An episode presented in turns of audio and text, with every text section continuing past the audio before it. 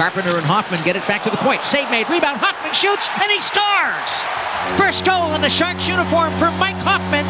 The Sharks tipped it at the near side with Hoffman and Carpenter, and the shot right away is stopped by Stolarz from the point. But Hoffman there, a left-handed shot, a great angle, and he's got a goal. his first of the season to make it 1-1.